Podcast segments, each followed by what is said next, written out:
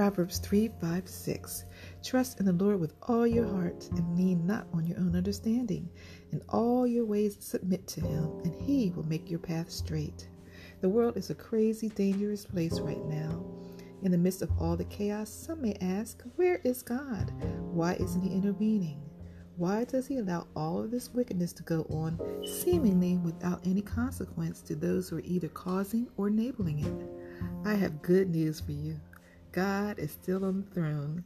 He sees what's going on and He is carrying out His plan that He established from the beginning of time. A plan that involves you and me having not only a powerful Savior, a provider, a comforter, but a wonderful God who loves and cares for us and who will never leave us or forsake us. But we have to trust. It's not always easy for me to trust. Sometimes I have to counsel myself in situations I face. Proverbs 3 5 to 6 tells us to trust the Lord with all our heart. I don't know about you, but I fail at times. I allow the situation to affect my spirit, and then I find myself fearful, worried, or upset. It's times like that I have to get into His Word in order to defeat the enemy. Then there's the part about not leaning to our own understanding. Does my own thinking get in the way at times? Of course.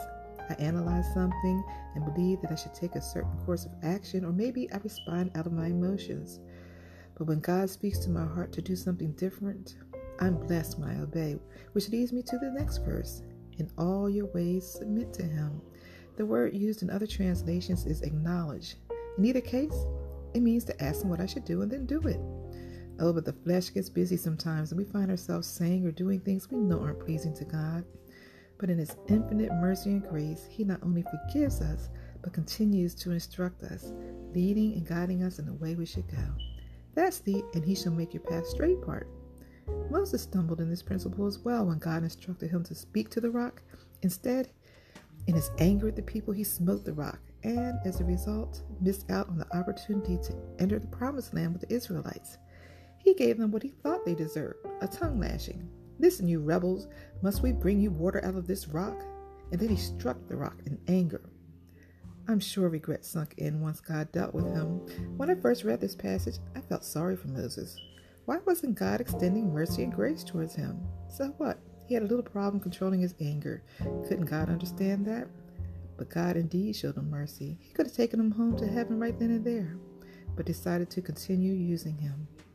I realized from that story the importance of submitting to and trusting God. He has a reason for how He directs us and always has our good at heart because of His great love for us.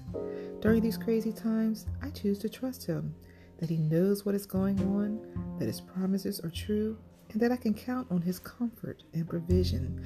But I also recognize His sovereignty, and I must trust the guidance He gives to me daily as I seek His face and strive to submit to His will. I love him with all my heart and know that he would never lead me astray.